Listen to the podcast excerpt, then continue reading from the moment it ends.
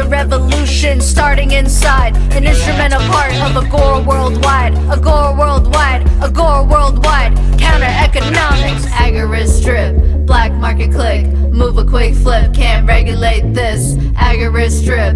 Black market click, move a quick flip. Can't regulate this, Agorist.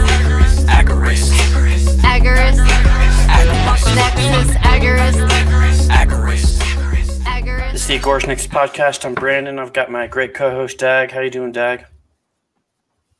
Hey, I'm doing pretty good, man. How's it going? Pretty good. Been super busy. I'm glad that we got Rafael Laverde on the fly. Before we introduce him, though, shout out to our sponsor, Presearch, decentralized search engine. Don't get censored when you search. So if you're trying to find Hillary Clinton's kill list or whatever, you can probably find it on a different platform other than Google. So, and then, earn crypto as you search. So, yeah, definitely. And then hit our Presearch affiliate link so they know that we're worth sponsoring too. But we've got Laverde in the house wearing a bisque shirt. How you doing, Laverde? Doing great. I'm really happy to be here. Thank you for having me, guys. Cool, man. You look great, man. Tan and everything. So I'm all getting jealous over here. Yeah, Miami.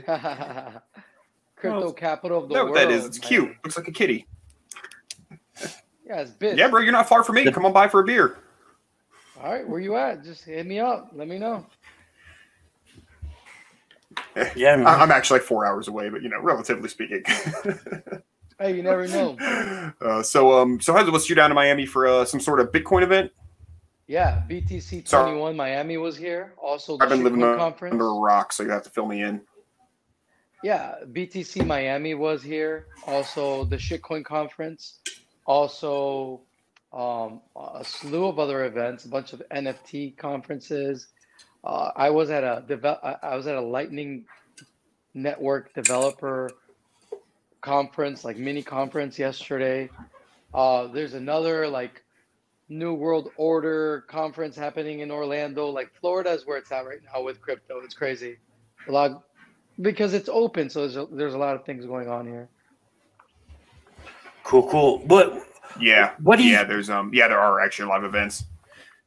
What do you think about NFTs? Because every time I look at NFTs, I'm like, okay, I don't really feel like me trading crypto for some kind of NFT is really, I don't know what you want to call it.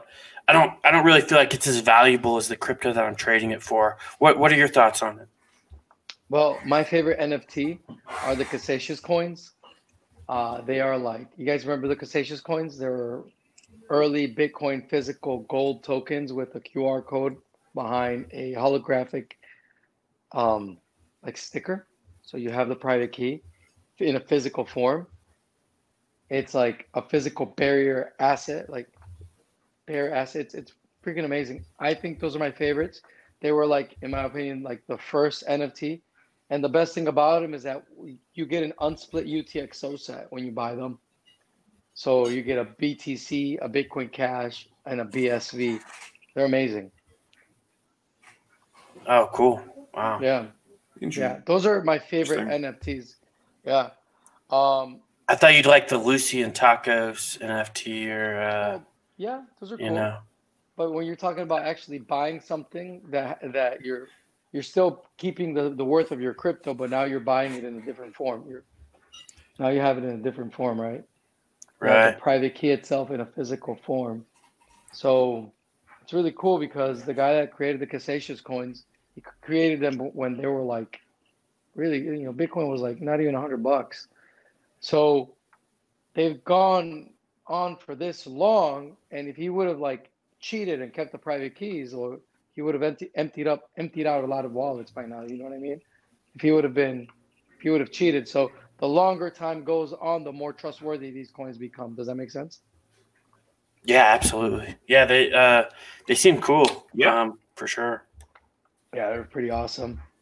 And there's the cool thing is that when you look at all of the early physical Bitcoin coins that have Bitcoins in them.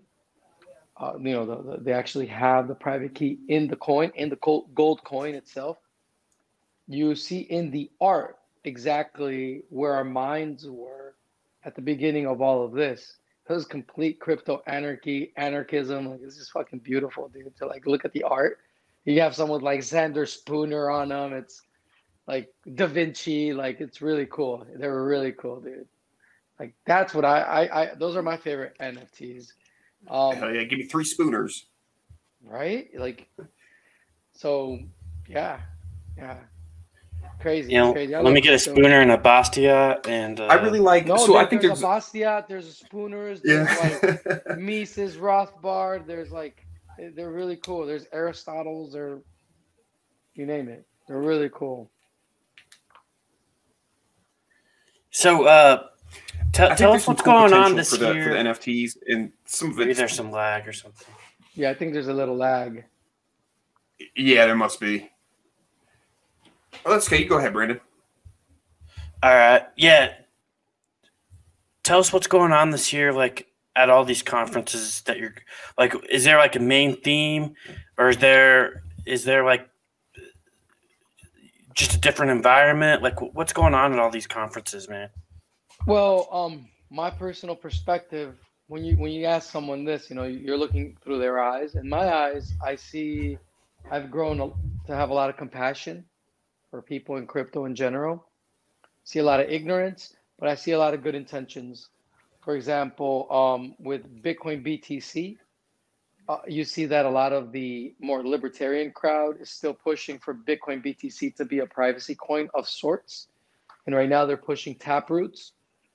At the same time, all of the institutional money that is starting to control BTC wants more blockchain analytics. So you're seeing in real time right now the BTC community being pushed in two different directions, right? Privacy on one direction, and more compliance, more blockchain analytics from the institutional guys like Elon Musk, like Michael Saylor. So it's really interesting. I think we're going to probably see a civil war happen in BTC, probably, more than likely. So you guys know about Taproots? What's happening with Taproots? A little bit. It's like, so what they did in the beginning with SegWit was that they removed the chain of digital signatures onto an extended block. This is section 2 of the white paper. As a big blocker, I've always understood Bitcoin to never be a privacy coin. I always understood Bitcoin to be an actual engine of truth, an engine of collaboration, a machine that whose primary purpose is entrepreneurship on chain. People in BTC saw it different. They always wanted to make Bitcoin a privacy coin. So in their efforts, what they did is that they removed the chain of digital signatures onto an extended block. And now what they're doing with Taproots is that they're aggregating signatures in a very kind of... My analysts, my business partners are telling me, and these guys are amazing, that it's not even, you can't even call it a half-assed version of ring signatures, because it's not. It's way less than that. We're about to do a write-up on Taproots at the Crypto Vigilante for our subscribers. Mr. Y is heading it up. Mr. Y is incredible, guys. Mr. Y, when I met him, I thought he was Nicholas von Saberhagen. Like for real, I thought he was. He tells me what he isn't, but I thought he was. I mean, he's talking to me about things about Monero that only if you were there at the beginning of it would you have known. You know what I mean? So, but he was there. But I don't. He says he's not Nicholas von Saberhagen, so he's not Nicholas von Saberhagen, right? I mean, I'll take him at his word. But I thought he was when I first met him. Anyway, Mr. Y is going to be doing an analysis on Taproots coming up. And that's going to be pretty exciting to read. Obviously, Taproots does not have ring confidential transactions. There's no ring CT, so there's no hiding of the amount transacted on chain. And there's also no stealth addresses. What there is like an aggregation of UTXOs that, and I'm probably butchering it right now because I'm still studying it. You use one UTXO and you kind of it's almost like a mixer on chain, but not really. It's kind of a weird little thing. So they're moving slowly in a positive direction. I don't, you know, BTC, have you guys heard of like Nick Land, the accelerationist? I haven't. He talks about. I don't think I'm familiar. So accelerationism is the philosophy where you want to just go fast, build now, build fast, just go build. If it breaks, cool, fix it, go, keep going. Nick Land, he's writing a book about Bitcoin. I think it's called Bitcoin Space and Time or something like that. It's supposed to be a book. He's like a philosopher. He's a cool dude. Google him, Nick Land. So BTC, in the way that they approach things, they are not accelerationist at all. You can tell they go slow, right? They want to. Their goal, a lot of people within BTC, their goal is to bring privacy to BTC, but they take their time, right? Which is okay. I guess it's good, right? To be as peer-reviewed as possible. It's a good thing. But they're going to have a problem with institutional money and people like Saylor wanting more blockchain analytics. So they're going to be having a real big problem with that. Monero has been accused in the past of being an accelerationist. And they kind of are because, like, but Monero's very, like, the more Monero moves on, the more they're careful, right? Like, remember, like, Random X had 4 independent audits before they actually, installed it. Pirate Chain is super accelerationist. Let's have the coin emission now as much as possible. Let's scale. Let's do this. Let's just go. So Pirate Chain has become, in my opinion, like the accelerationist privacy coin, and the way that they're just developing fast, man. Now they're building pirate decks, they're building atomic swaps, they're just go. There's just, which is good, but at the same time, we're at the point where we're like, whoa, slow down, bro. Like, we need to do a lot of peer-reviewed audits. We like what you guys are doing, but now what the crypto vigilante is pushing is for peer-reviewed audits of everything that they inherited from Zcash, things that they're working on. So we want to see peer-reviewed audits of everything that makes up Pirate Chain.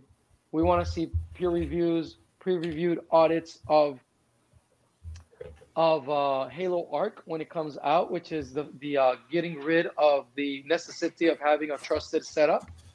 Halo Arc is a way to set up the zero knowledge parameters without the need of having a trusted setup. So once that comes out and it's adopted by Zcash and then adopted by Pirate Chain, we need to see an independent audit of that. So we're pushing for that. We are all for that. We're here as a crypto vigilante to support any endeavor that wants to do peer-reviewed audits of Pirate Chain, because I think Pirate Chain, since they have been super accelerationist, we kind of want to, now is the time for us as a community to say, hey, wait a minute, okay, slow down and let's start doing peer-reviewed audits, like really putting our money where our mouth is, saying we're going to trust, but we're going to also verify and we're going to do peer review audits. So that's something that we've been motivating the pirate devs, not themselves, but we're motivating the community at large to do that. And we're here to keep promoting that and maybe even, lead by example and help in those endeavors. I don't think Monero needs that as much as Pirate Chain, but Monero still, I would love to see something more than just a Monero Research Lab.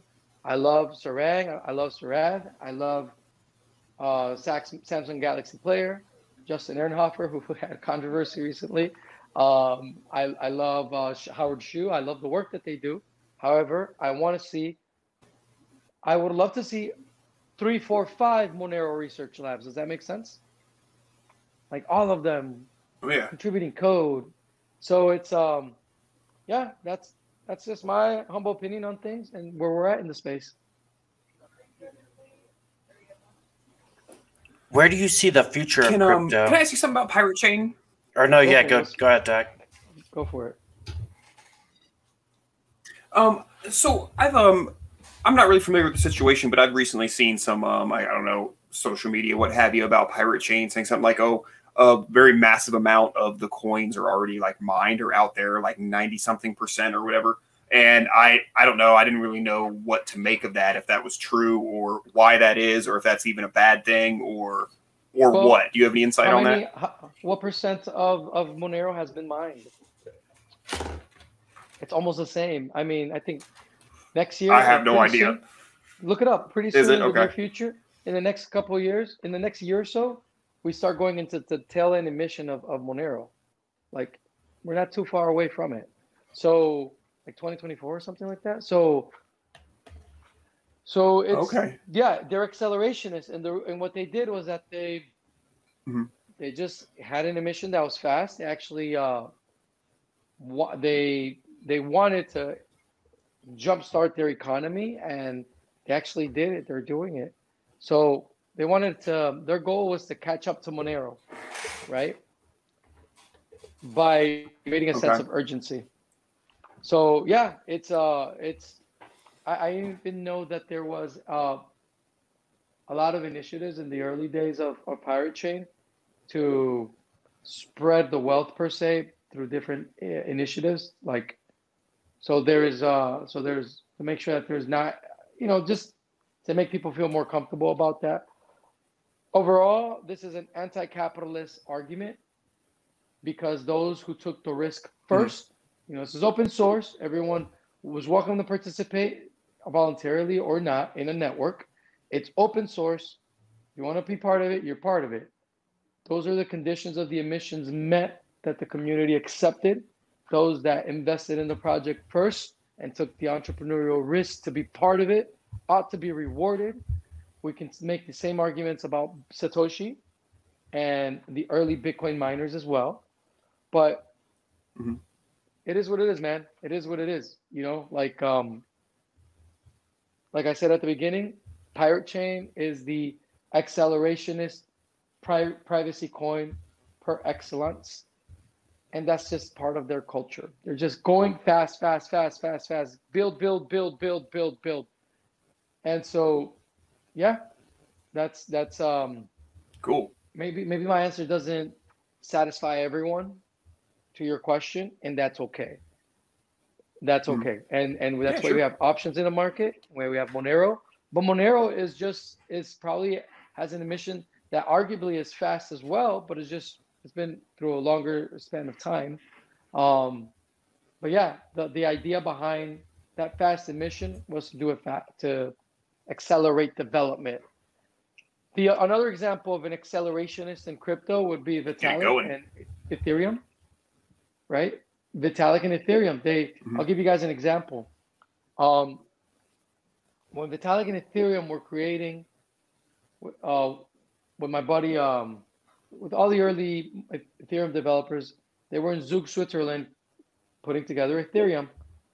Next door to them in the same building was a crew called Open Transactions. You guys want to learn about a badass project that almost no one knows about? And in my opinion, it's probably one of the most baddest projects in the world. And almost no one's ever heard about it. OpenTransactions.org. Go to it. Research it. Open Transactions is fucking amazing, dude. It's after Bitcoin in the early days, it was always my favorite project before Monero. Open Transactions has been in the space longer than Bitcoin. Open Transactions was started by the creator of triple entry accounting, Ian Grigg himself, who created Ricardian contracts, who made the whole notion of a blockchain possible. Chris Odom, by the name of Fellow Traveler, that's his he's an open dude. Fellow Traveler took the code that started Safe and Open Transactions by Ian Grigg and created the Open Transactions library. Open Transactions has had many market attempts on penetrating the market via the private sector.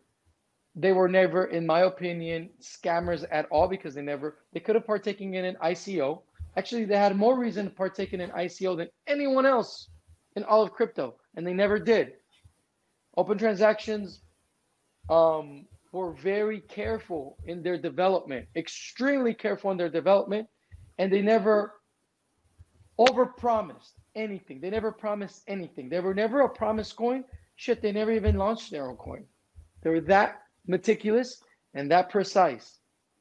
Next door to them in the same building in Zug, Switzerland, you had Ethereum. And Ethereum, without having anything done, knowing that it won't scale, launched it to the world through an ICO and has become, after Mastercoin, the father of ICOs. And look at the shit show that it has been throughout all of its history, right? The promise coin that is always, you know, just wait on it in the future for it to develop some more.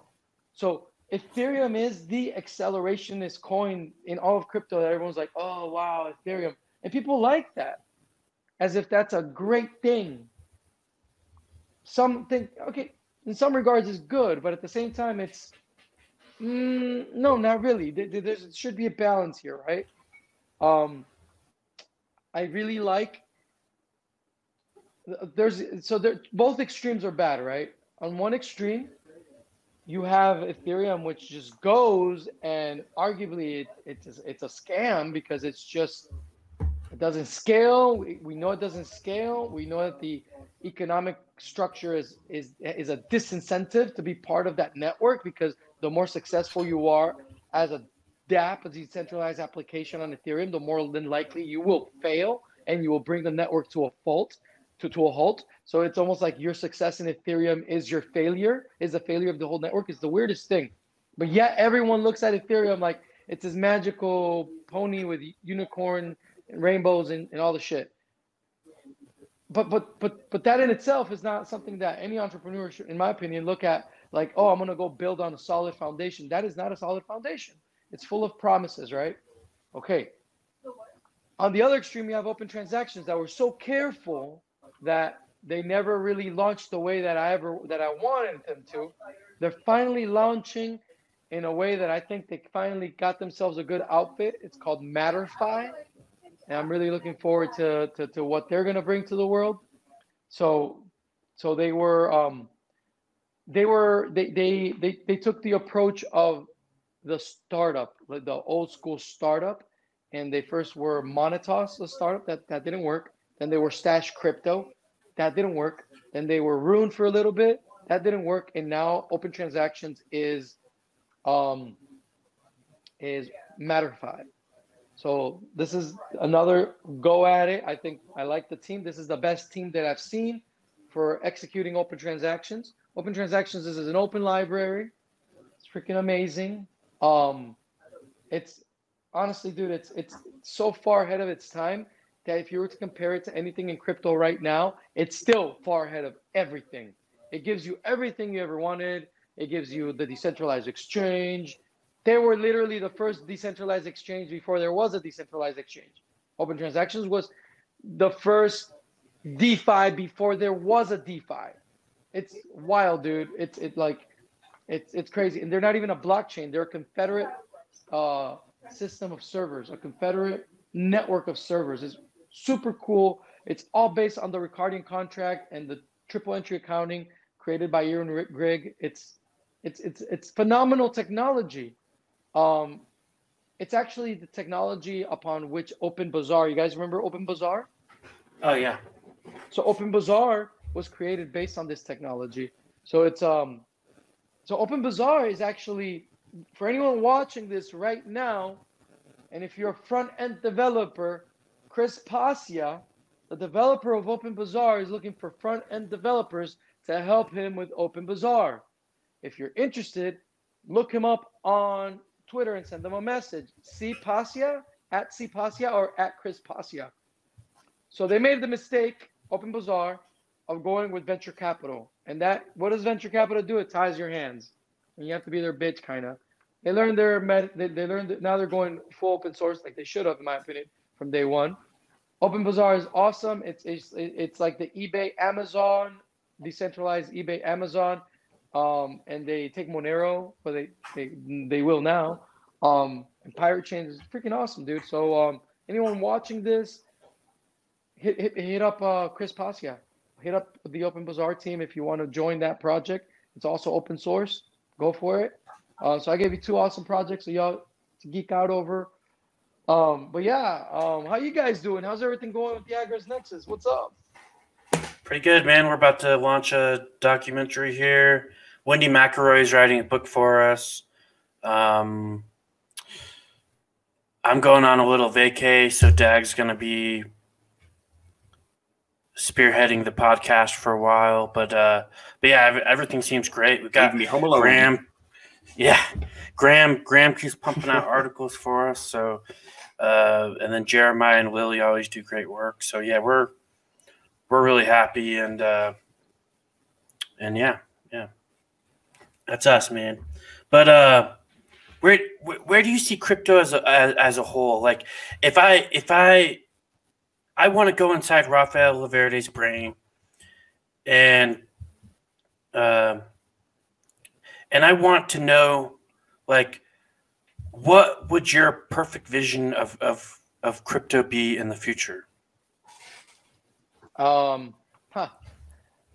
I would want privacy coins to be adopted by the masses, Monero especially. I would love to see more Monero research labs headed by more people interested in cryptography.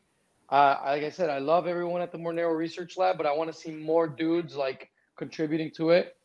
In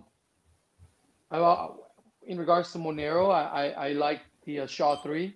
I was more on the SHA 3 side of things, like Fluffy Pony. I would have loved if we would have gone through to SHA 3 instead of Random X.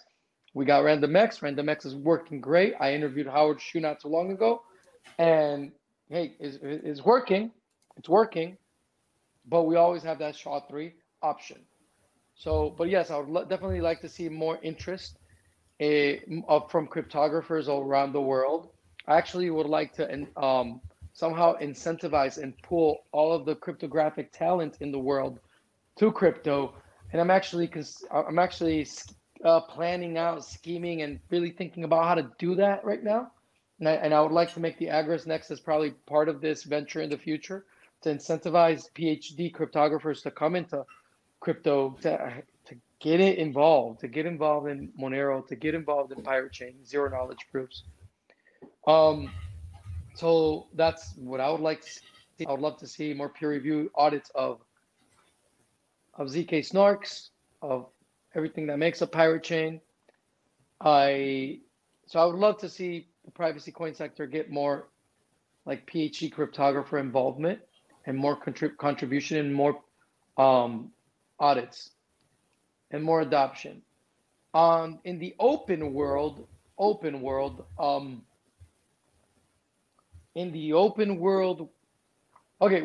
something else that I would like to see. I would like to see when things are not working out, I think it's good to just things are not working out in a relationship, end it. You know what I mean? Yeah. BTC right now, there's a lot of libertarians in BTC that would love to make BTC into a privacy coin. That's why they're pushing for Taproots. That would be amazing. Andrew Polstra of Blockstream right now is working, and I want to interview him. He's working on, actually, I might want to even just have him at the Crypto Vigilante Summit coming up in a couple months. And I would love to have him, because he wants to use the Lightning Network as a place for all the coins to do like swaps, like almost like atomic swaps using the Lightning Network. That's amazing. That's an amazing use of the Lightning Network. The Lightning Network, I've been very critical of it. I still think that it has a lot of work to do, but that's a good motivation. That's something that we should champion.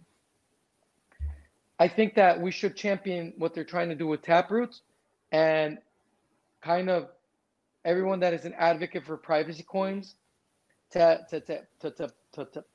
empower those guys in BTC and to back them up. If you're a privacy coin advocate and you see what they're trying to do with BTC, with Taproots, that's a push in the right direction. We should support them, guys. We should support them.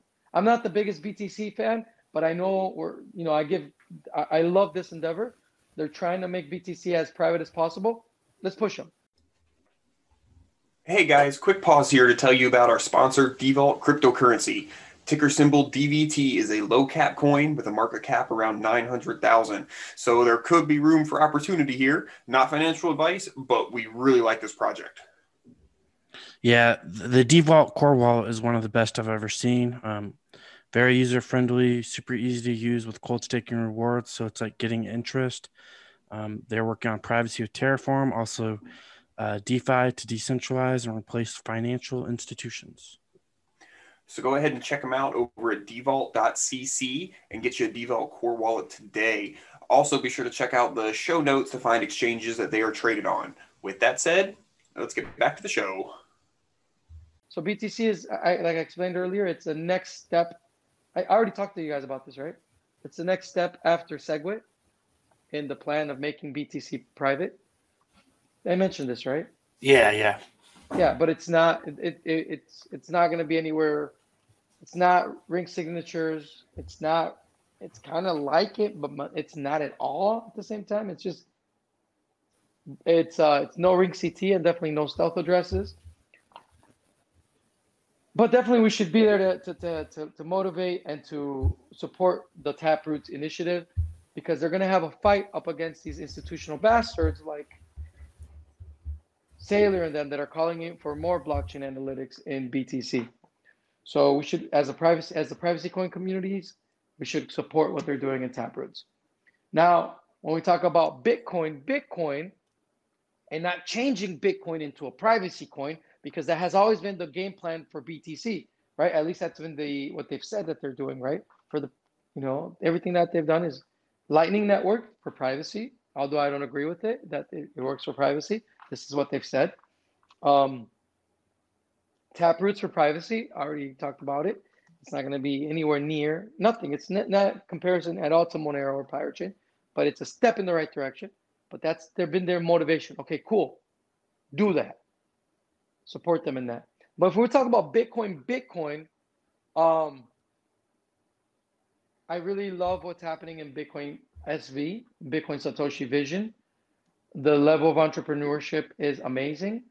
This is where I put on like my, I step away from agorism and I move to objectivism, and I put on my objectivist Randian hat, and I see them being the objectivists that you would expect them to be. They're using the law. They're getting patents. They're seeking government favoritism. They're expanding entrepreneurship on chain. I just wrote an article on all of, not an article, but a whole analysis of all of the entrepreneurship happening in BSV. It's fucking amazing. BSV has the best economic incentives in all of crypto for entrepreneurship, better than Ethereum, better than anywhere else, really. It's just, you can do smart contracts using Bitcoin script. You can do on BSV, Bitcoin SV. The perspective of BSV is that Bitcoin in its original design is perfect, should never have been messed with, works just the way it is. Bitcoin was never supposed to be a privacy coin. It's supposed to be a truth machine of honesty to keep people accountable. It's extreme capitalism that seeks to make even nation states, governments, banks, everyone in the world, communists, everyone, their business partners or their actual customers or clients. It's the place where what I always understood Bitcoin after I realized I try to help out a lot of early privacy initiatives in Bitcoin. I was Cody Wilson's a buddy of mine back in the day. Cody's watching this. God bless you, Cody. I hope everything's well. I was really there to help Cody. Yeah, shout out Cody. Needed. Go ahead. Shout out to Cody Wilson for sure. Yeah. And Dark Wallet and Libitcoin, I helped them as much as I could in sourcing capital for that initiative. But I realized soon after that Bitcoin was never meant to be a privacy coin. And in order to do things right, shortly after them leaving the project of Libitcoin and Dark Wallet, Monero came into the scene, and we all just went to Monero. because you have to do it by default at the protocol level. So I knew then that Bitcoin was never meant to be a privacy coin. That was my attempt, along with Cody and them. That was my attempt of trying to make Bitcoin a privacy coin. It's not supposed to be a privacy coin.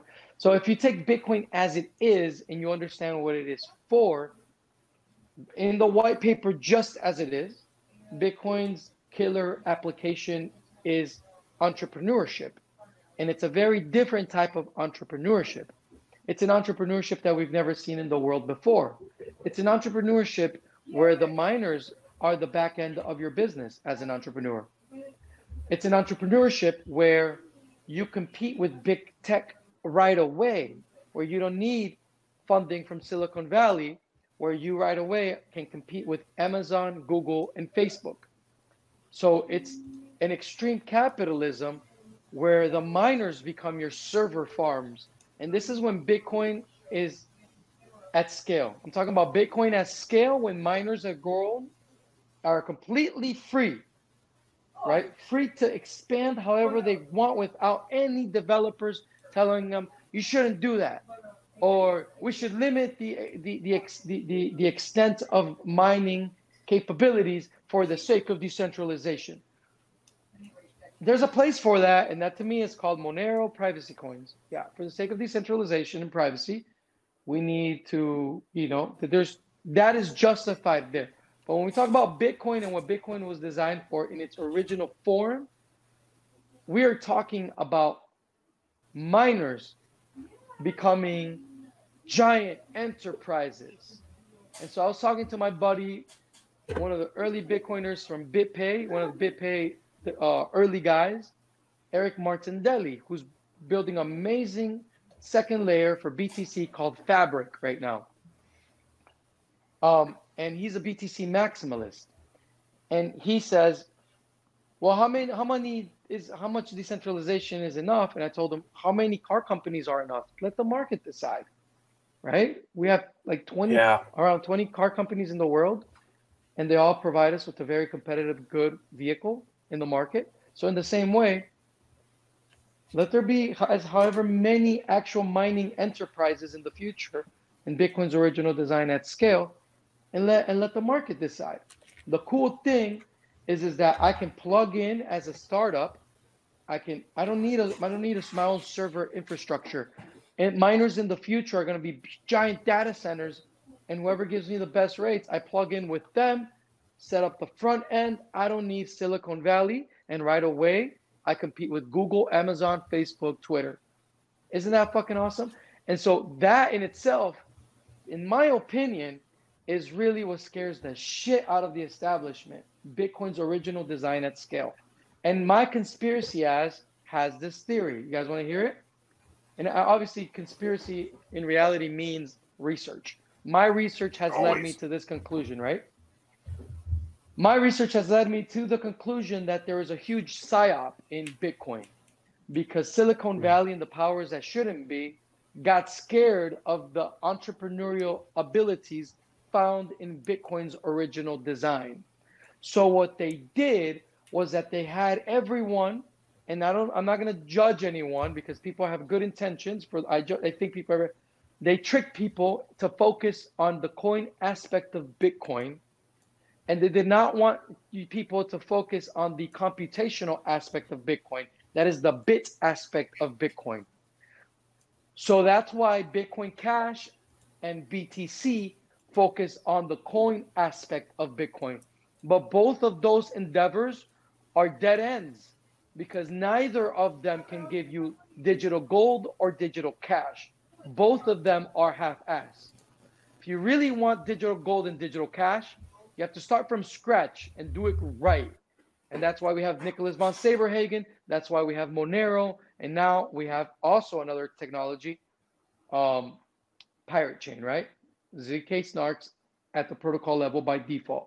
So when I let go of the idea of trying to put Bitcoin into this box that it wasn't created for, and I accepted Bitcoin for what it was, and I started really understanding Bitcoin in its totality, I discovered everything people were talking about in the early days of Bitcoin, Bitcoin's computational power. Then I started asking myself, why the heck did the core devs disable all these opcodes that allowed you to do smart contracts on Bitcoin, that allowed you to scale on chain? Why was there an artificial limit of 1 megabyte imposed on the network in BTC? I'll give them plausible deniability and say that they had good intentions, because they needed to create, they had good intentions, and they went along with the rhetoric for decentralization and the rhetoric for privacy. But this is just rhetoric. If you really want to do it right, you got to do it the way Monero did it. But if you accept Bitcoin in the way that Bitcoin was created by Satoshi, and you understand that Bitcoin is not there to give you ultimate anonymity, but it gives you privacy. Bitcoin gives you privacy in its original form. It does. At scale, it gives you a lot of privacy. That's section 10 of the white paper. Read it. Section 10 of Satoshi's white paper shows you Satoshi's plan for privacy on Bitcoin at scale. But it requires microtransactions and nano transactions, tiny transactions. An example of this we see now in BSV. In BSV, I had an interview with the CEO of Handcash, and he told me how this is how the privacy model works. This is just one of many examples. You have one wallet here, one wallet there. This wallet fires up 100,000 UTXO sets. 100,000 wow. Nano transactions. And this one right here, boom, 100,000 wallets addresses. Boom, at the receiver. Boom. And all you see from the outside is 100,000 nano transactions, not even micro transactions, nano transactions. Now in BSV, they even gave it a new name. They're not even talking about Satoshis. They're talking about Duros, D-U-R-Os, Duros. And all you see from, if you're doing blockchain analytics, you see 100,000 nano transactions go to 100,000 addresses. You added all that up, you might have sent the whole Bitcoin, right? But to the outsider would never know it went from one wallet to another. But that's because those are the abilities that you can have with Bitcoin's original design at scale. And that also has to do with the UTXO set provided for in having the chain of digital signature, section 2 of Satoshi's white paper, something that was removed in SegWit. So it doesn't give you anonymity. Get that straight, guys. It doesn't give you anonymity. BSV will never give you anonymity. It will give you privacy. It will give you pseudonym anonymity, because you can always change wallets, and you don't know who's the owner of a wallet unless you tell someone, this is my wallet that belongs to me. But what you do have is the design for Bitcoin in its original design is to be a truth machine. That if we think, let's say someone is doing something fucking horrible with Bitcoin in its original form, BSV, something horrible, and we got to go after these assholes because they're selling children or some shit like that. Is it worth doing the blockchain analytics to track and trace? Is it worth the proof of work? Is a cost-benefit analysis. Is it worth going after these assholes that are doing that? Yeah. Will it be hard to do that because now, you know, there's 100,000 nano transactions just moving everywhere and we don't know which one? Yeah, is it worth doing the forensics for that? Heck yeah. So you spend the money and you do the you do the blockchain analytics, you do the proof of work to figure that out. So what I want, to answer your question, I want a world where governments and every social interaction in your public life is done on BSV. I don't want governments using Monero. I don't want governments using Pirate Chain. Those people are horrible. Those people love evading responsibility. Those people, fuck, you imagine the deep state with Monero and Pirate Chain in their hands, the crazy shit that they can get away with. I don't want that.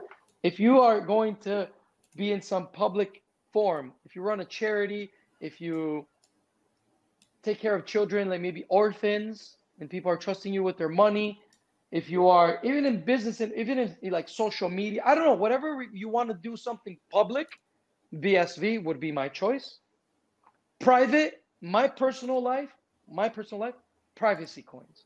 So that's what that's the future that I want in for crypto. I could be wrong, but that's where I'm at, and that's why I have the team that I have. I don't agree with my team sometimes, and they don't agree with me. Today itself, Ed Bugos and I went back and forth regarding a similar topic of this, because we are open to discussion, respectful, because we're not a sounding board, we're not an echo chamber. These are my opinions, not the opinions of the Crypto Vigilante. The Crypto Vigilante is a group of me, Jeff, Ed, Mr. W, X, Y, Z, and A now. And it's the aggregate of that research of everyone. I'm just the most public person, obviously, because most of these other guys really like their OPSEC, and we respect that. But this is just my perspective, my personal perspective.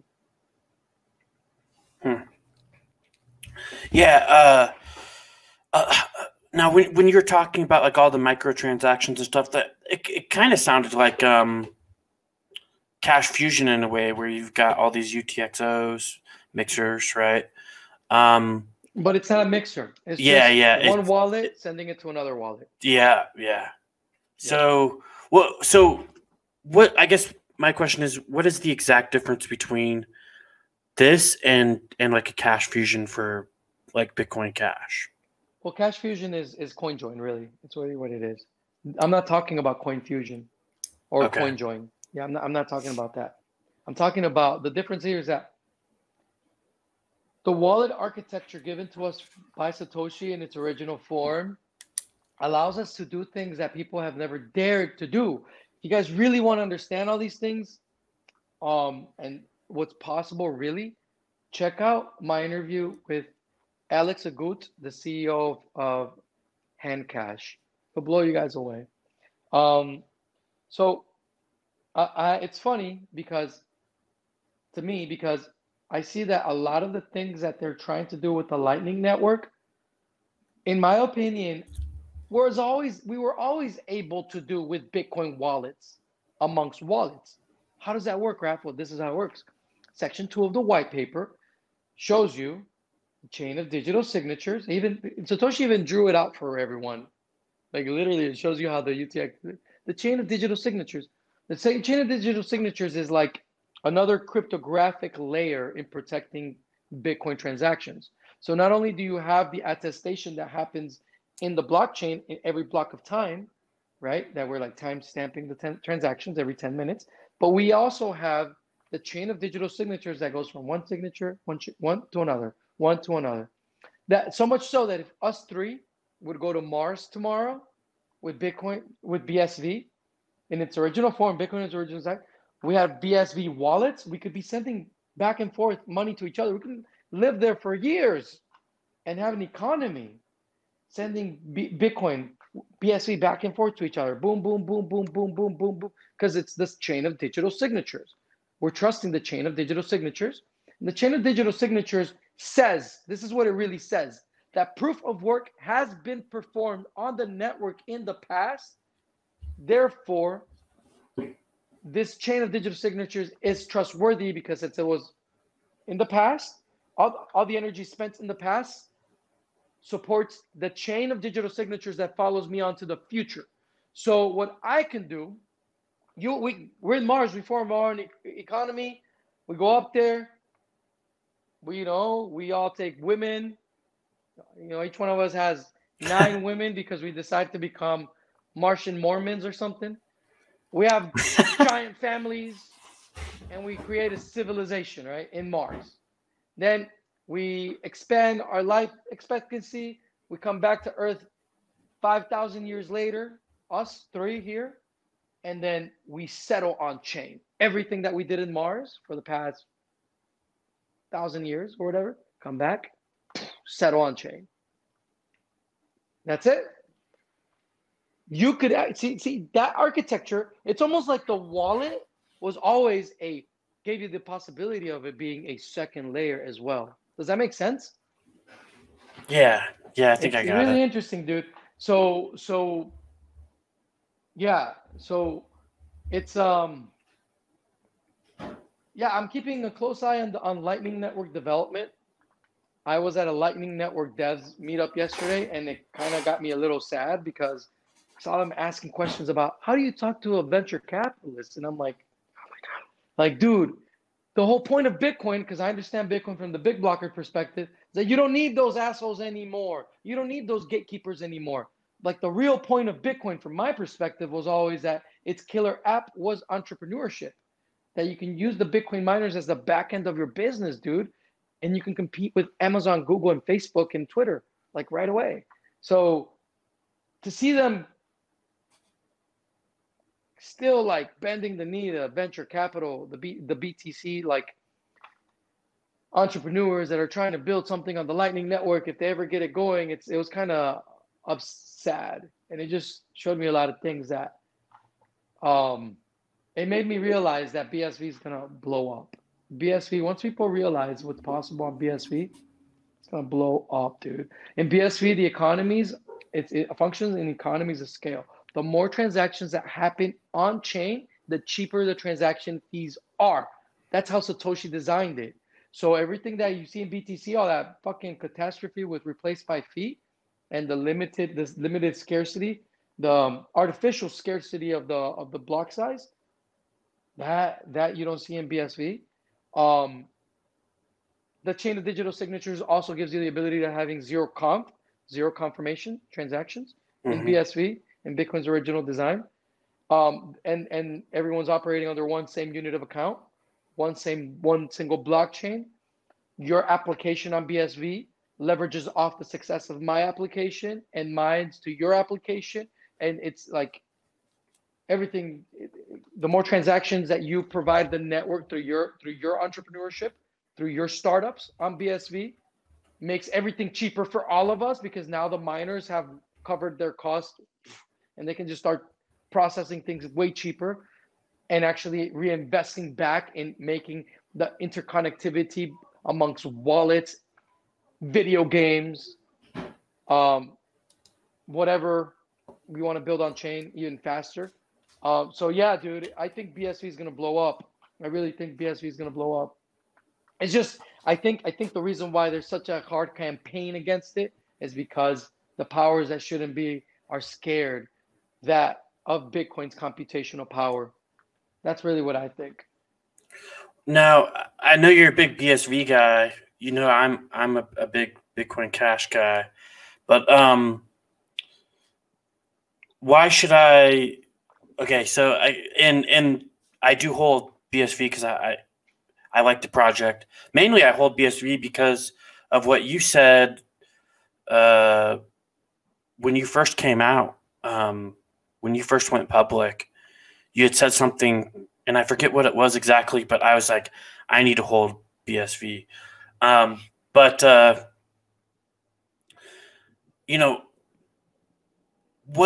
Explain the differences between Bitcoin. Like, why not Bitcoin Cash? Why not because Bitcoin Cash? Satoshi, when he talks about the chain of the longest chain, whenever he talks about that and defines like what the longest chain is, or whenever he talks about proof of work, he emphasizes the word honest. Honest proof of work.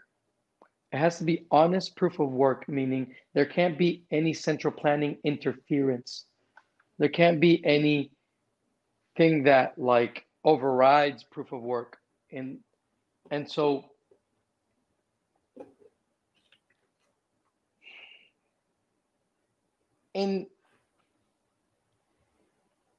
there's a lot of ways I can answer this. I'm going to try to go through all of them. Excuse me. One thing is in Bitcoin Cash, they still hold to only the coin aspect of Bitcoin, but they don't talk about the computational power of Bitcoin, and they consider that spamming the network. I'm pretty sure you've heard of that. Oh, Twitch? That's just spamming the network. Oh, Relica, which is like Instagram, Relica.world, which is like Instagram on the Bitcoin blockchain. That's spamming the network. Castor FM, which is like putting podcasts like this on the BSV blockchain. Oh, that's spamming the network. Video games like Crypto Fights, which is like Street Fighter meets Mortal Kombat on BSV, where we can bet and fight for money. Oh, that's spamming the network. Tonic Pow, which is like affiliate marketing on BSV, that's spamming the network. Streamanity, which is like YouTube on the Bitcoin blockchain, that's spamming the network. So who are you to tell me as an entrepreneur what the fuck spamming the network is? Who are you to get in my business? Who are you to get in the business between me and the miners? That's between me and the miners, bro. That has nothing to do with you, Mr. Developer. That's between me and the miners. Yeah, I mean, if they're taking fees. Yeah, exactly. Yeah, if the miners, what's your problem, dude? Get out of here. So whenever anyone wants to limit and censor the miners in their autonomy, that's no longer Bitcoin. That's no longer Bitcoin because you are interfering in the proof of work. So when we had the hash war between BSV and Bitcoin Cash, I called out Amari and Roger Ver in my newsletter. I'm like, dude, you guys checkpointed onto exchanges. The only checkpoint that we should have is the Genesis block. Amari came back and was like, no, Rafael, you see, Rafael, well, there's been other checkpoints in the past. I'm like, dude, those are things very early in Bitcoin's history that shouldn't, like, they have nothing to do with what's happening now. Honest proof of work is what Satoshi talked about. I think we lost somebody. Hello? Yeah, I don't know where Dag went. Sorry. Maybe he doesn't like BSV.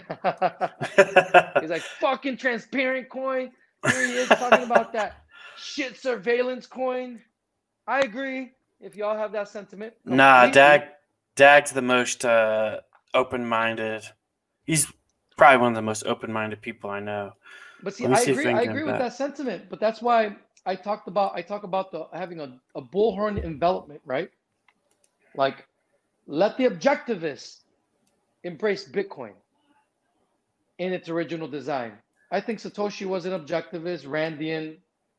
Like, that is how Bitcoin, because it makes sense, bro. It makes sense that this is the poison. Bitcoin was created as the poison through which we kill governments and politics by means of entrepreneurship and proof of work. It makes sense to me. And yeah, everything that Bitcoin Cash and BTC want to be, that's cool too, bro. I'm all for it. They want to be privacy coins. That's really what they want to be at their heart. Then let's fucking do it right, man. It's called Monero and it's called Pirate Chain. Let's do it right. Let's stop. No, we're gonna do this. No. Let's do it right. Otherwise, it's like a intellectual game, and it's not something real. It's not agorist. If you want to be an agorist, you gotta get down to like the point of like, what the fuck are we doing, man? You know, you gotta do things right in the market. You can't be playing with people's time, people's money. That's why I love Monero. It's just said, no, fuck it. If it's gonna be digital gold, digital cash, private by default at the core protocol level. And this is a privacy coin. And we need it like that. Otherwise, don't try to make Bitcoin into something that it is not. You know what I'm saying? So that's my problem with Bitcoin Cash. That's my problem with BTC. I think they're good, you know, motivations. They may be just ignorant, but it is what it is. What up, Dag? Dag is back. Dag's back. What's up, Dag? Let me see if he... Remember, we had a delay. He probably has bad connectivity. It's all those VPNs and all that Tor that he's using, man. Slowing him down. Sorry. How many VPNs you got, Dag? 3? 4? 50. Internet issues here today. No, just one. I'm not that fancy. Sorry about that. I wasn't sure what happened there. If you guys had to stop or what? No, we kept. No, you're good. We're good. But okay, cool. Yeah, I'm back. So I want to talk about atomic swaps too. Did Monero implement that yet, or? Yeah, it's just recently, right? Yeah. It's Samurai Wallet says it's going to support it. So that's cool. That's awesome. Can you go into to like tell the people like what atomic swaps exactly are? Because I even have a hard time explaining it myself. But it's revolutionary for sure. I mean, game changer. The best person that did the best explanation for it, I'm going to send you the link so you can pass it on and put it in the description below, was Diego Salazar, and he wrote it on the blog for Local Monero. He explains it very well. He pretty much says that an atomic swap between Monero and BTC requires like a public-private key configuration where the creation of one wallet to hold the coin in escrow for the other party creates the necessary keys in creating the wallet of the counterpart. And that's how you're able to do the atomic swap. So it's pretty neat. And I'll give you the link in the description below because I can't say that I have the most accurate and precise explanation for it. Simply speaking is just being able to send money from one blockchain to another. And that's it. So it doesn't. So if you're holding BTC, it won't anonymize the BTC, but it will anonymize the user of the BTC in that they can move to Monero, right? So there should be like a secondary market that develops because most of the people that want to get out of BTC probably are those who have tainted coin. And then the question is, you know, what kind of Monero dude would want to trade their Monero for a tainted BTC? I don't know. I mean, people should just definitely just stick with fungible money, right? I mean, that's. So I think what's going to happen, I think, is that more than the atomic swap itself, I think that Monero is just the usefulness of Monero is just going to be that much more apparent. The usefulness of privacy coins like Monero and Pirate Chain. All right, let's take a quick second to shout out Agorist Acre Seeds. AgoristAcres.com stocks a variety of seeds for your garden or homestead. They also have really cool packaging instead of those silly paper envelopes. Buy seeds with crypto, support the counter economy, and become self-sustaining today. Agorist Acres offers fast shipping so you can get started right away. Make sure you use code NEXUS10 at the checkout for 10% off of your orders. Also, they will donate a portion of the sale to Agorist Nexus, helping to bring you all great content you expect. And all right, let's get on with it. Yeah, definitely. I like the fact that you can just switch. So like, you don't even necessarily have to hold Monero. I mean, I definitely recommend it, but and not financial advice, of course. But I like the fact that you can just like swap for Monero and then swap back, and it's like, okay, we have no idea, you know, nobody has no idea where my coin was, if it was attached to me or not. So yeah. I like it. I like Monero not only as a coin you should hold, but I love it as a utility like that. I think it's great. I think Cake Wallet does some weird shit where you can I've done it before. I switched something to Monero and then back, and I was like, this is awesome. But yeah, I'm just trying to figure out. So I'll definitely watch that Salazar video that you it's not recommended a video. To. It's not a video. It's something he wrote. It's actually an explanation, like real cool like essay, blog, whatever you want to call it, like. He explains atomic swaps very well for the layman. I'll send it to you. We put it in the description below so everyone can read it at their leisure. It's very well done. Cool. What and so I think Pirate Chain is also working on atomic swaps too. Is that right? Yeah, they are. They're accelerationists. They just they want it all, man. Yeah, they want it all now. So. It's pretty neat. I like the Pirate guys a lot. They've been criticized by the Monero community for not being more careful and by just being fast. which to a certain degree, hey, that's a good that's why we're all here, right? That's a very good critique of Pirate Chain. And that's the reason why at the Crypto Vigilante, we are ever more promoting, and we want to just, we're saying that any initiative to do audits on Pirate Chain code, we're going to be there to promote it, to back it up, to help. Same thing that we do with the Monero Research Lab, right? Anytime that there's an initiative to, like, remember when Hash, you guys know Hash, the Monero contributor that started the initiative to have atomic swaps for Monero, between Monero and BTC. We were right there. We actually right away, we came in, we told everyone, hey guys, this is what's happening. We helped promote the initiative and we raised the funds, but we helped the Monero Research Lab raise the funds for within 3 days. Like, was it 1 day? Like in 1 day, we all the funds were necessary, like were raised.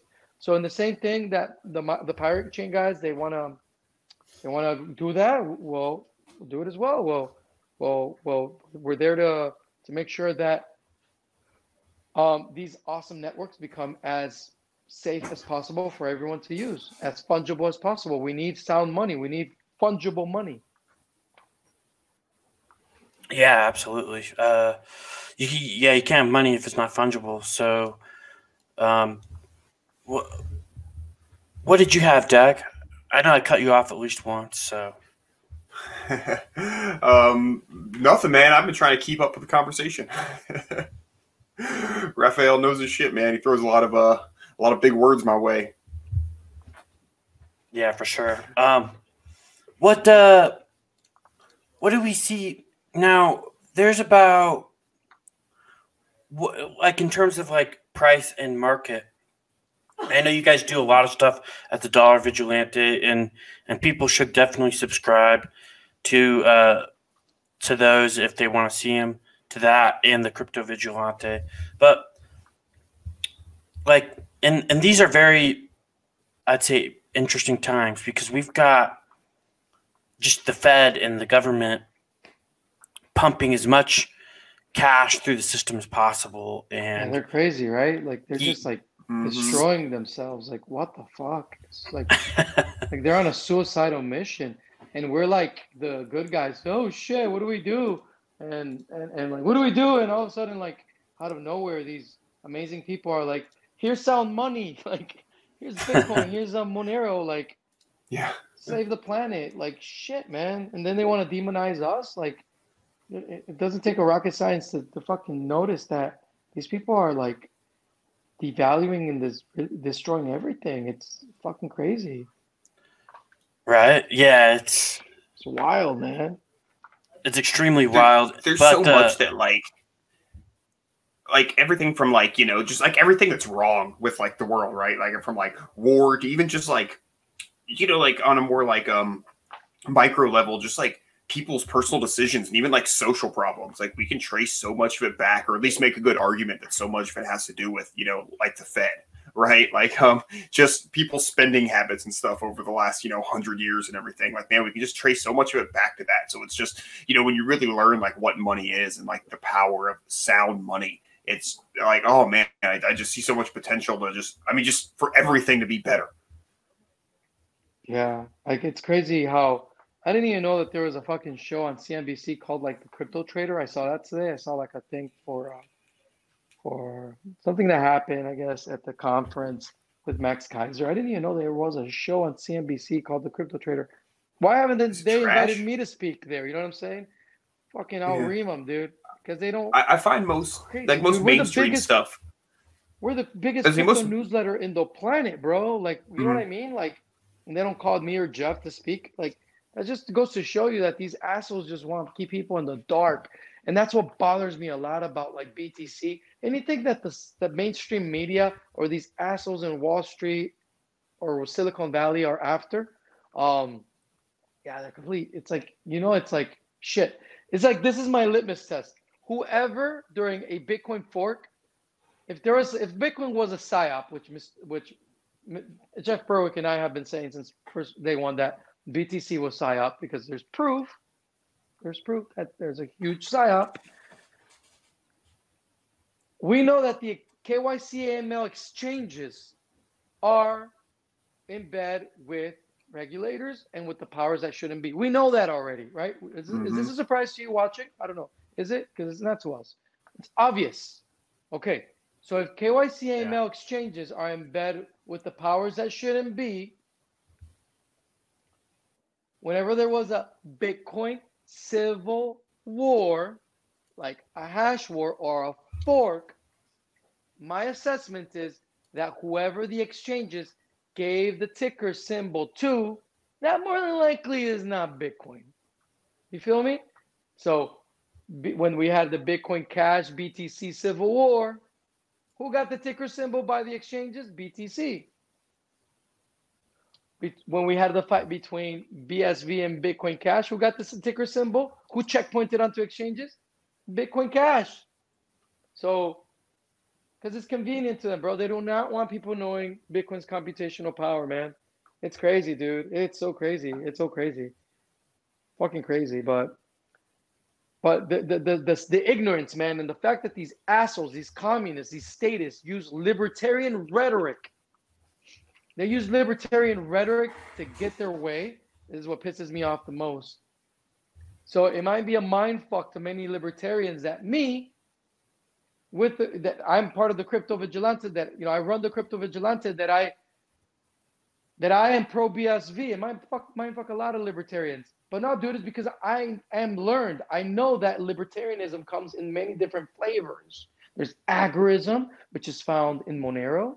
There's anarcho-capitalism, which is pretty much found everywhere. And then there's the objectivist.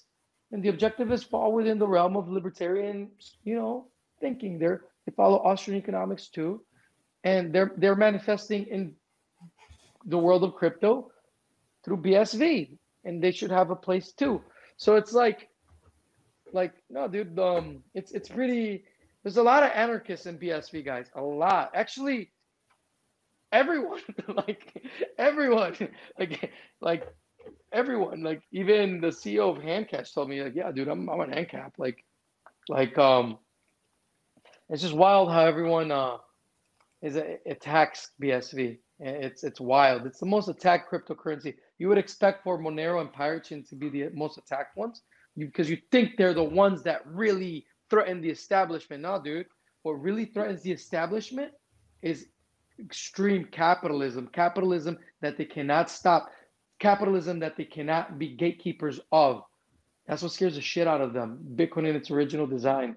I know I've talked about this many times in the past, and a lot of people are like, oh, Raf, all you always do is talk about BSV. And I'm like, because it fucking matters, man. No one else is.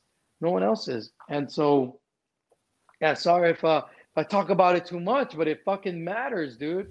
It matters because it's what really scares the establishment, and it's what really gets people upset in crypto, because I think they've been psyoped. So... I don't even know how I got into that rant, but yeah. No, you're good, bro. Yeah, but so we just had a huge run up, and now we're kind of dipping a little bit here. Where do you think we're going to be at the end of the year? Because, I mean, a lot of people are saying we're going to have a bull run in the fourth quarter. Blah, blah, blah. It's going to kind of be like a 2017. These are what some of the so-called experts are saying. What are your thoughts? Because, I mean, I know that you don't have a crystal ball, right? And there's a lot. With markets. But my business partners are the best TAs in crypto, technical analysts in crypto. Yeah, man. And in a sense, I have, exactly, if I were to have a crystal ball, I have, like, the best freaking dudes. I have Ed Bugos. Like, come on, dude. Like, this guy's incredible. I have Mr. X, but then most like the dudes, like the Bull Bear Analytics dudes, the dudes from Bull Bear Analytics are part of the team. Mr. who is now Mr. W and Mr. A. And so, yeah, like, so what they tell me, they see a bull run coming, like they see us breaking 100K for sure. Bah. Nice. I'm not, I mean, I know you can't put a time frame on it, but maybe if you want, I can ask them to come on your show if you ever want. They can do TA for you and give you like a man. Yeah, I love TA show. We love that. Yeah. They do it for Monero Topia once in a while. They do it for the Monero Talk people, the Monero Talk guys, girl, couple. Yeah, I can do that. We can do that. So they're thinking that Bitcoin's going to be over 100K. I mean, where would that put Monero then? I mean, you know, I'm not a TA. I'm the first one. If I don't know something, I'll tell you I don't know. So by all means, I don't take anything I say I'm more of an investor hodler. Like I just relaxed. Like I know this is all gonna go up eventually. Like I thought Pirate Chain was going to stay at under $1 the rest of this year. Like personally. And I was like, oh, I have a whole year to buy under $1. Great, the rest of the year. And all of a sudden, boom, you know? So no, there's never a crystal ball. There's never a crystal ball. I don't have a crystal ball. Monero?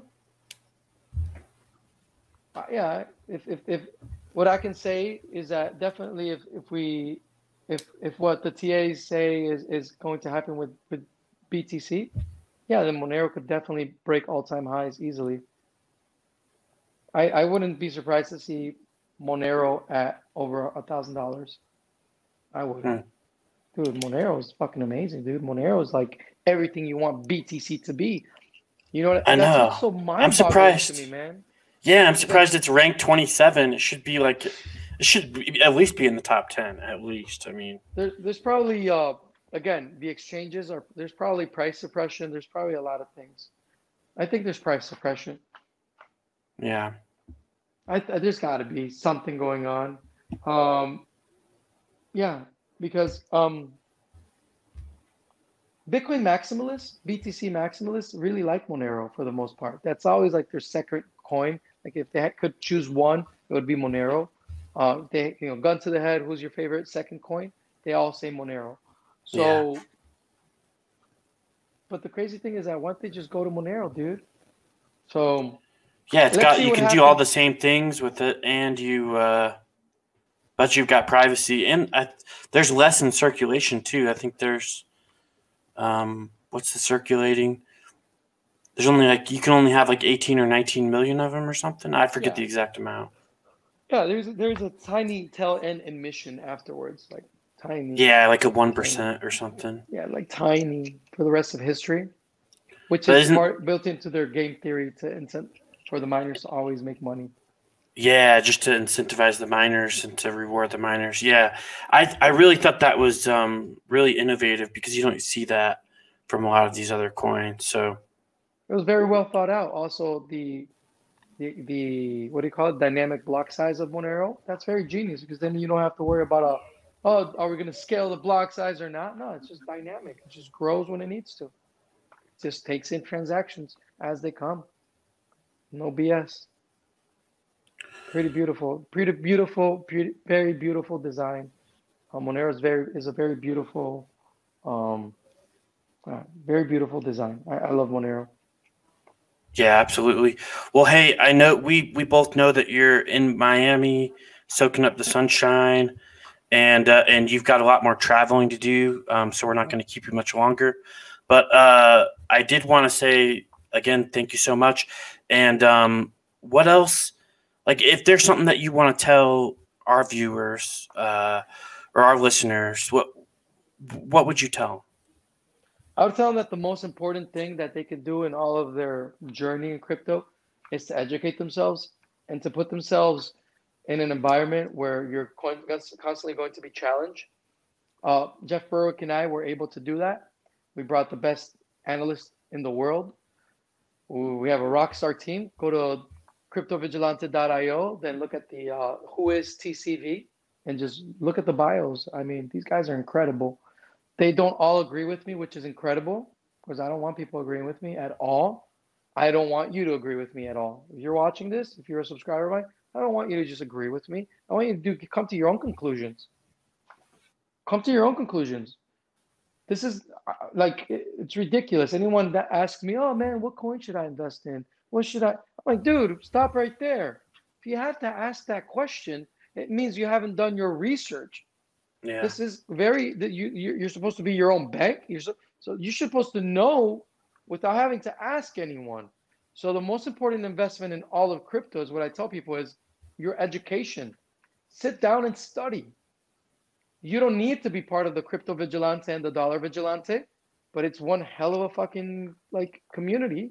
It's the biggest crypto anarchist community in the world. And you have geniuses there, man. Like geniuses, like our subscribers amongst them are geniuses.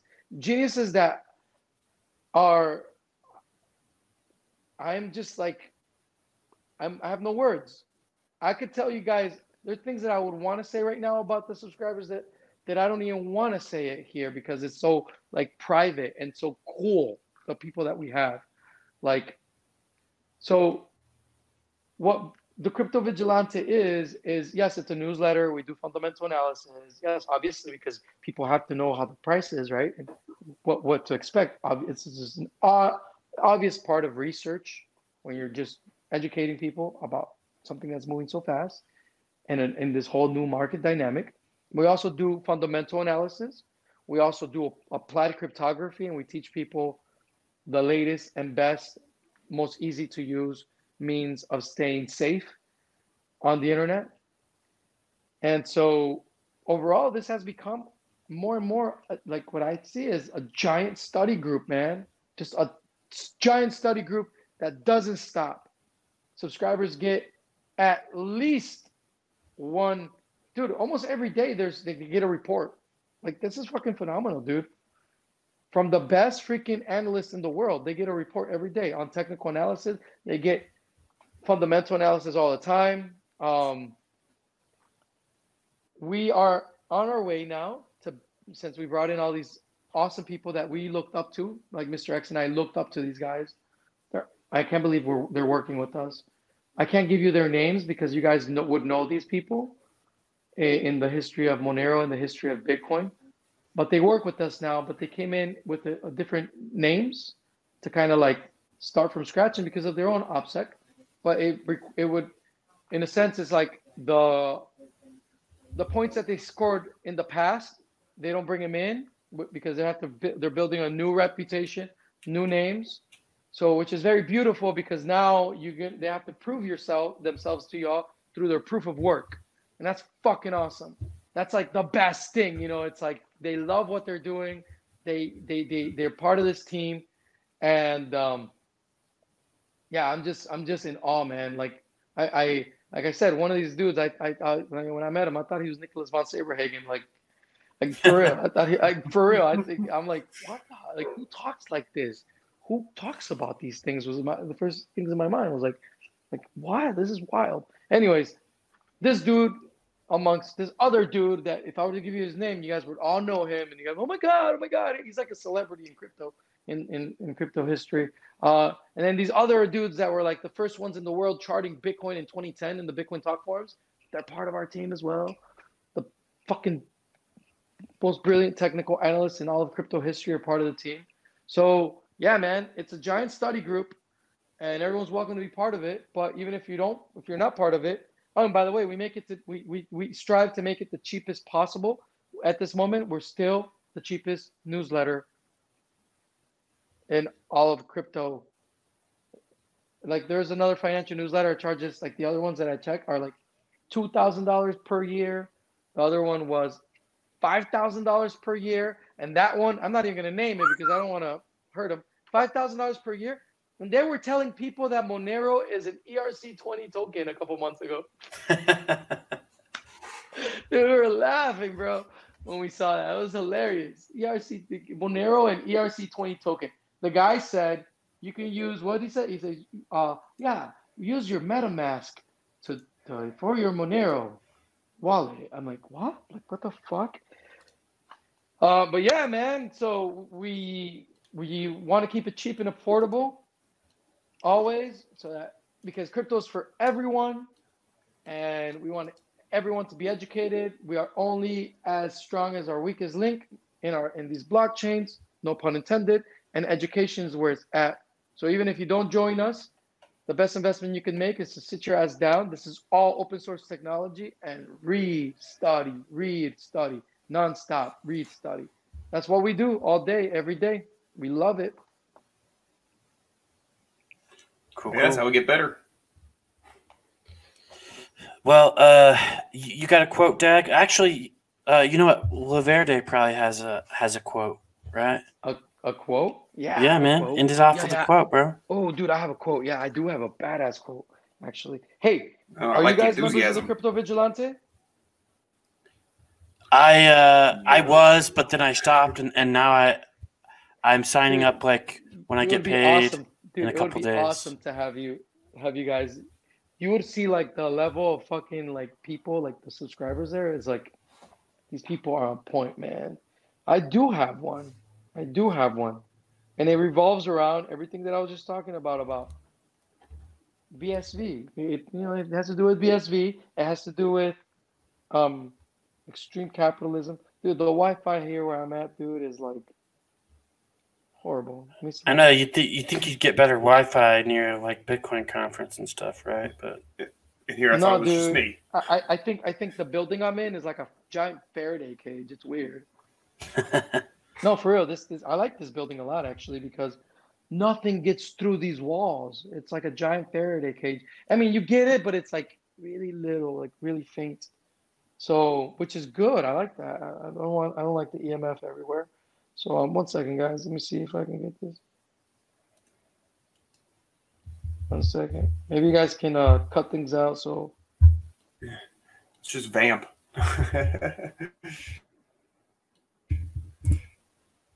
Got it. You guys want me to read it? Hell yeah. All right. Capitalism is the coolest. I'm ready. You guys ready? This is Murray Rothbard, ladies and gentlemen. Lay it on me. Capitalism is the fullest expression of anarchism, and anarchism is the fullest expression of capitalism. Not only are they compatible, but you can't really have one without the other. True anarchism will be capitalism, and true capitalism will be anarchism. Murray Rothbard.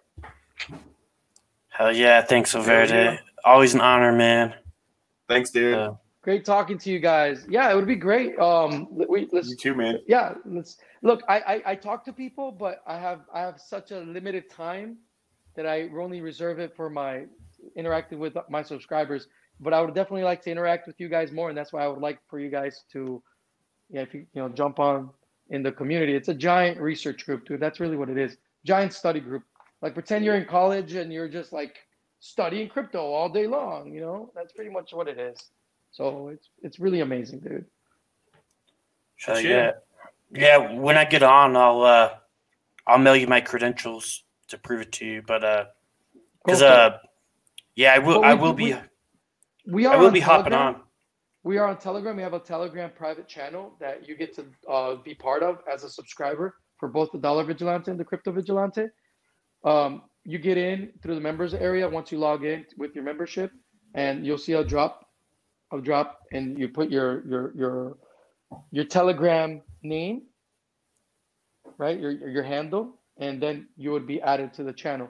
But we're moving beyond Telegram. Our back end team is creating it's another infrastructure for all of us in the community. That's a lot more private, extremely more private. Like we're building it on our own. It's going to be freaking phenomenal. I'm not even going to say what technology we're using or whatever. I'm just saying it's freaking phenomenal. It should be ready soon. Stay tuned for that. And yeah, thank you for having me, guys. It's been a blast. Really appreciate it. Yeah. Thanks, bro. Agris Nexus is out. Yeah, thanks, dude. Peace.